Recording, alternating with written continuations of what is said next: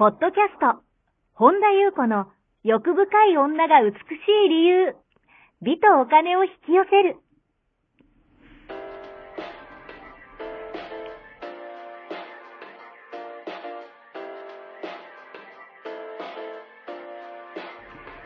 ポッドキャスト本田裕子の欲深い女が美しい理由は、1万人の女性をコーチしてきたメンタル美容研究所代表本田裕子が、幅広い知識と自らの経験をもとに、より美しく豊かになる方法を独自の視点からお伝えしていきます。女性の本来持っている美しさを引き出すヒントや、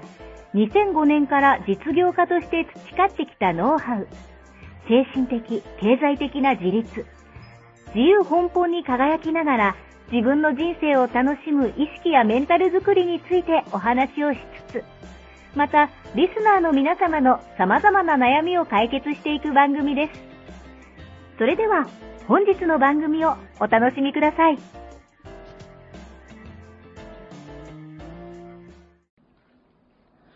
こんばんは、本田裕子です。本日もポッドキャスト1万人の女性をコーチしてきた私、本田裕子の欲深い女が美しい理由、美とお金を引き寄せるの番組をスタートします。本日もこの番組はアシスタントのナッチと一緒に進めてまいります。ではナッチ、本日もよろしくお願いします。よろしくお願いします。はい、今日はどのようなお便りが届いてますか？はい。1週間前にポッドキャストで偶然聞いてハマってしまった41歳主婦です。ポッドキャストサーフィンしている私は、自分が求めているものがポッドキャストから見つかることが多く、ある意味情報に溺れているのかもしれません。読書も大好きです。秘密事と隠し事の狭間で、もやもやしています。姑から息子には言わないでほしいと重たい内容を打ち明けられ、主人は知らずに淡々と日々暮らしています。私はもやもやしながらも黙って、姑から聞かなかったことにして、ある意味なかったこととして進んでいこうと決めました。嵐が活動休止を発表した日に、私も考えるのを休止しようと。嵐の前の静けさっていう言葉が、活動休止会見の時にも出ていましたが、それもまるっと受け止めていく覚悟です。しかし、隠し事をしているような罪悪感もあります。罪悪感を感じても大丈夫なのですか？主人の親子関係は私から見ると得意な感じがします。親子だからといって本音で何でも話せるってわけでもないというような気づきをリンリンさんのポッドキャストで得ました。ありがとうございます。しばらく聞いていた後、インスタでリンリンさんを検索してみました。超びっくりです。セクシーだし、可愛いし、話し方からは想像できない柔らかな雰囲気。私もヨガが好きで、共感できることが多くて、まさかこんなに可愛い方だとは思いませんでした。ギャップ萌えです。見た目で判断できませんね。真の強さというか、しなやかさは見習いたいと思いました。今後のますますのご活躍を楽しみにしています。という内容です。はい。ありがとうございます。なんか、インスタで。そうなんですね。ありがとうございます。素直に嬉しいですけど、ギャップあるんですかね？あります？ね、あるんですかね。私はもう慣れちゃった。わかんないけど。ね、私なんかそのままのつもりなんですけど、でももしかするとね、喋りはね、もうよく喋りますからね。言いたいこと言ってるから、なんか。もしかしたら違うのかもしれないですね。何もそこは違って見せるとかね、何も考えてないんですけど、ありがとうございます。嬉しいです。で、ポッドキャストをね、サーフィンされてて見つけてくださったそうで、ありがとうございます。読書もお好きで、ヨガもね、お好きなんですね。なんか共通点が多いですね。秘密事と隠し事の狭間でもやもやしていますということで、ちょっと内容はわからないんですが、お姑さんから、息子さん、旦那さんですよね、に言わないでっていう、欲しいと重たい内容を打ち明けられたという。はい、でね、淡々と暮らして、もやもやしてる。だけども決めたっていうのはすごいですよね。もう、進んでいこうと決めて。まるっと受け止める覚悟ですと、うん、もうその覚悟がまずかっこいいですよね、うん、もうそれでいいんじゃないかなというふうに思ったんですけども、そう前にね、私ポッドキャストで多分これ結構前の回だと思うんですけど、親子だからって言って本音で何でも話せるってわけでもないという気づきをね、うん、ポッドキャストで、私のポッドキャストからなんか気づきを得てくださったということなんですけど、これ本当に前も言ったんですけど、自分を素直に表現するのと、うんうん、その本音何でも言えばいいっていうものじゃないっていうのは、うんうん、私の中では結構違っていて、私もね、今まさにこのお便りを読ませていただいて、ちょっと似たようなことがあったんですよね。母からある話を聞いて、うんうん、それは兄と父の関係で、うんうん、うちの母はなんかその父に言わない方がいいよねと、兄が言う、私の兄が言ったことを言わない方がいいよねって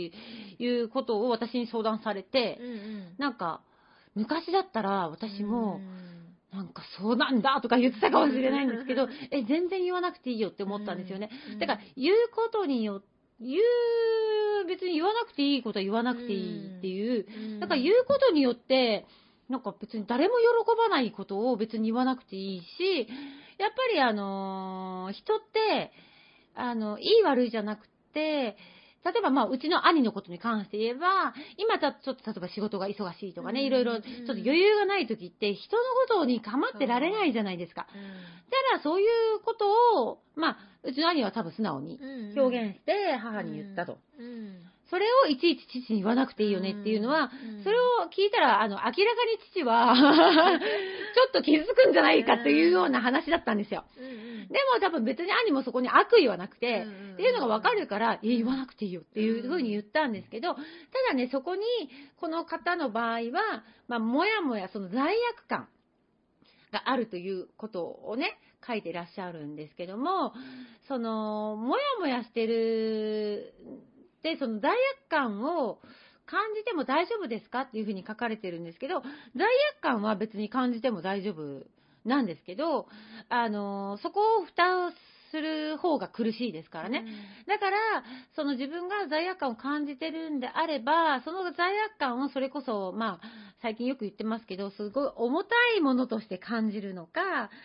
自分は罪悪感を持ってるんだ、じゃあこの罪悪感を手放そうって言って手放した時に、すごいね軽やかになるんですよ、そうなった時になんか問題が問題に思えなくなる、問題と何も問題なかったんじゃんっていう風に思えてくるとすごい楽なんですよ、でやっぱりこのちょっと内容がね書かれてないから、どういう内容かっていうのがわからないんですけども、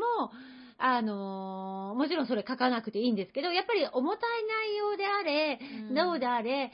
りもう言わないって決意したことが素晴らしいし、そのやっぱり嵐のことを書いてらっしゃいますけど、嵐も活動をね一旦休止すると、なんかね、これね、私ね去年の暮れだったかな、嵐が活動休止、私全然テレビ見ないんですけど、ちょっとねスーパー銭湯に行ってたんですよ、その時、でスーパー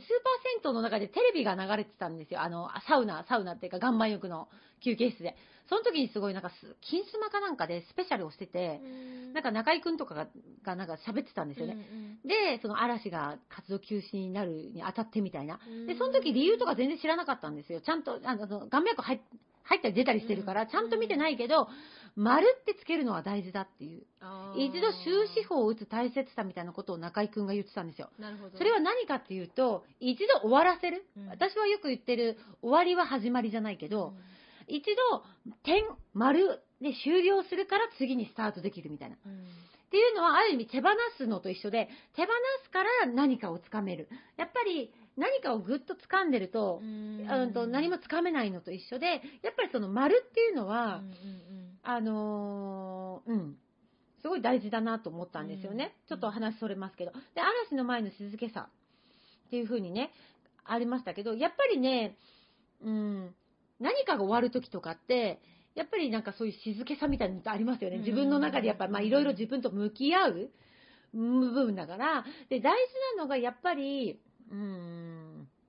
そこでこの方が自分が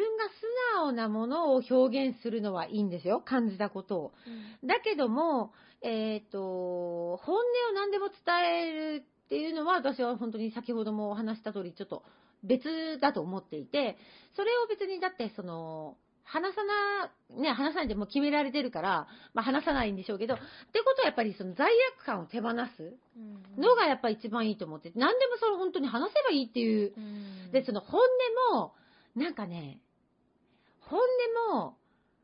最初出てくる本音って本音じゃないんですよね。よく本音で怒ってる人いるけど、怒ってるのが本音じゃないんですよ。怒りの下に本当の本音が隠れてるんですよ。そこには本当はこうして欲しかったとか、なんかそっちが本音なんですけど、怒りが本音だと思って本音をぶつけて、怒って人にぶつけても、いいんですよ。そう、最初はなんか本音で生きるってする人には、どうしてもね、蓋してきた人はそうなっちゃうんですよ。だからそうなった時に、まあ当たり前だけど出したエネルギーが返ってくるから、まあ、ぐちゃぐちゃにはなるんですけど、ただ、その奥にあるものが本音だっていうことなんですよね。だから、その本音も、なんかこう、なんだろう、階層があるなっていうふうに私は思っていて、本当の本音っていうのは誰も傷つけないんですよ。だけど、怒りっていうのを本音と思って怒りをぶちまけても、怒りの奥に本当の本音があるっていうものなので、その辺ちょっとね、怒りが本音だっていうのは、って思ってらっしゃる方多いんですけど、それは違うんですよね。で、やっぱり大事なのが、それを含めて自分の中心に置くこと。だからもうそれを覚悟されたんだったら、もう喋らない。一生ね、もう、私もありますよ。私はもう本当に学生時代、中学とか高校生の時に、墓場まで持っていこうと。親子関係ですけど、私は親子関係が割と乗り越える壁だったのかもしれないんですけど、それがもう早いうちに今はもう本当に親との関係が、私の場合は父親とも母親ともすごく今関係がいいんですけど、私も本当に学生時代の時めちゃくちゃだったので、その時に、それこそ同じような、私も狭間に立ったことがあって、母親に頼まれて父親に言わないでね、みたいな。で、私はそこでまあ猛烈に私はちょっと若かったので、めちゃくちゃしちゃったり、なんか私の場合はしちゃったんですけど、でもそこに何の後悔もなくって、だけどその時私が腹に決めたのは、墓場まで持っていこうと。もう決めたらそれでいいやっていうのはあったんだけど、やっぱそこにどうやって自分の感情を、まあ、ある意味コントロールっていうか、どれだけ自分の感情があれできるかですよね。そこに私はちょっと若かって、まあ、いい勉強になったけども、もう感情のままにブワーってなっちゃったけど、まあ、当たり前だけど 現実もブワーってなっちゃったんですけど、ただそれもありなんですよ。それも悪いわけで何も正解間違いはないから、だからその時にもう思ったままでいいんですけど、結局やっぱりね、自分の中心に自分を置くことなんですよね。もう本当にそれをいつも最近よく書いたりお話ししてるんですけど、で、感情がブワーってなった時におすすめなのが、自分の中心に自分を置くんですけど、呼吸を整える。自分の中心に戻っても焦りとかいろんなモヤモヤとか出てくる方って多いんですけど、呼吸がやっぱりね、呼吸の荒さって、自分とつながってない荒さなんですよ。だからやっぱり深呼吸することってすごい大事で、そうなった時に深呼吸して自分を中心に置いた時に、現実がよく言うんですけど、なったけど現実がすぐ変わらなかった時に多くの人は待てないんですよ。自分のその周波数、例えばね、周波数って言うと分かりにくかったらバイブレーションだったり、バイブレーションも分かりにくいかな。それを自分を整えたとき、自分を自分の中心に置いたときに、すぐ現実が良くなろうと思っても、現実化は早いんですけど、良くなる場合とならない場合がある。あとはもう委ねる。だけど多くの人はそのね、プロセス、時間を待てないんですよ。だからまた良い変化を求めて、外へと意識を向け始めるんですね。そうやって意識が自分の外に引っ張られると、当たり前だけど心は不安定になります。落ち着かないです。で、なんかね、欲求不満の状態になるんです。そうなると今度、また何か別の、自分を喜ばせるって、真の意味の自分を喜ばせるんじゃなくて、外に行った状態で自分を喜ばせようとするのと全然違う行動をとっちゃうんです。例えば、まあそれが人によっては、買い物に走るとか、食べ物に走るとか、自分を自分の中心に置いて自分の喜びのために買い物をするのと、外に引っ張られて買い物をするのとはエネルギーの方向性が全然違うんですよ。だからそれを例えば支払う時のお金を出す時のエネルギーも違うし、それを服1枚買う時のエネルギーも違うけど、着た時のエネルギーも違う。だから自分の中心にいながら生きるのと、外に意識を向けて外に引っ張られながら不安定な状態で自分を喜ばせるエネルギー。私はよく自分を喜ばせようとかって言ってるけど、そのエネルギーの方向性が全然違うっていうのが、っていうことが、まあ、ちょっと話それますけど、だからそれをね、丁寧にやっていく。なんか私たちって長い間やっぱりね、外へ行く習慣に流れてきてるから、自分の中心に戻ることがね、めんどくさく感じる人もいると思うんですけど、それを一個一個丁寧にやってると、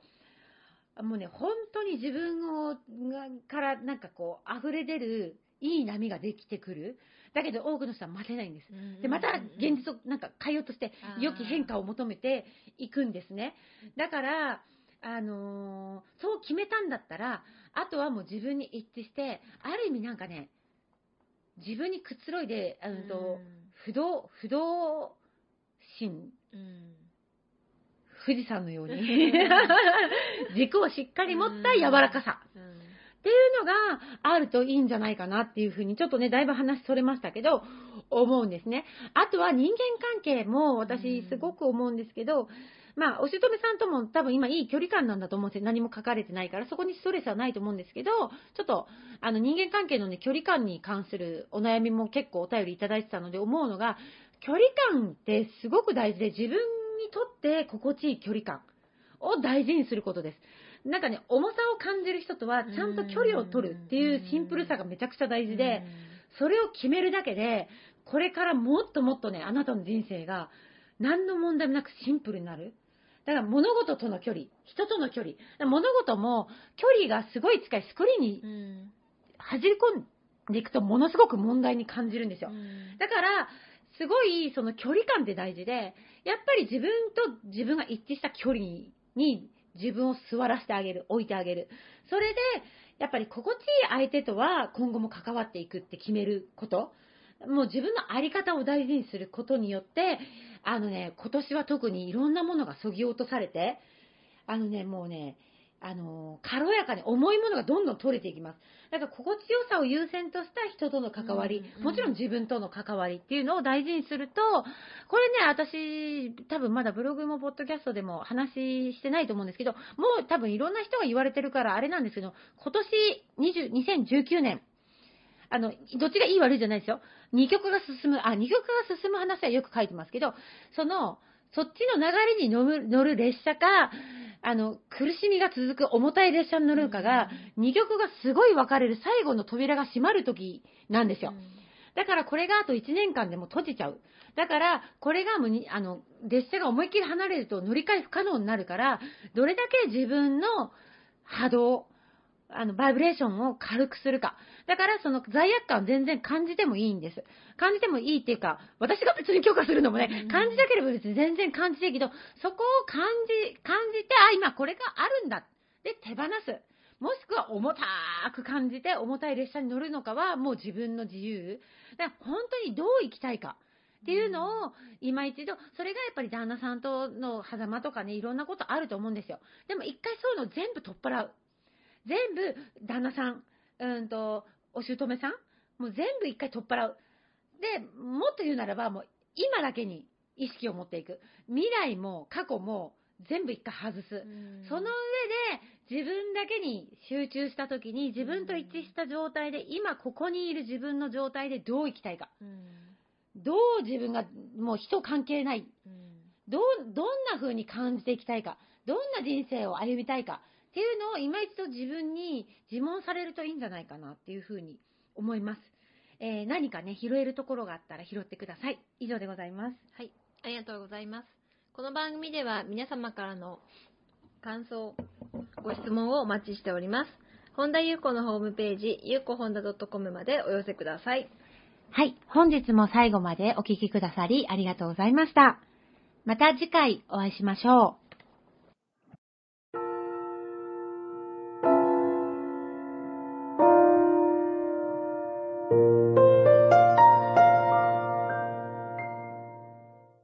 本日のポッドキャストはいかがでしたか？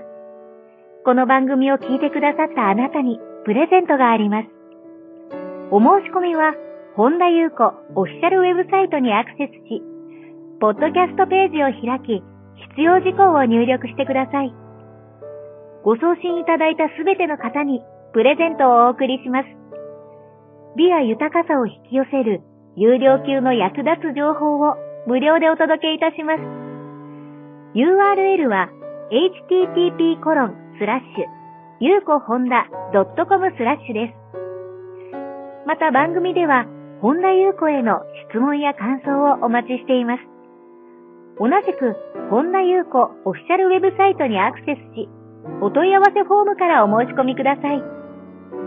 それではまた次回お会いしましょう。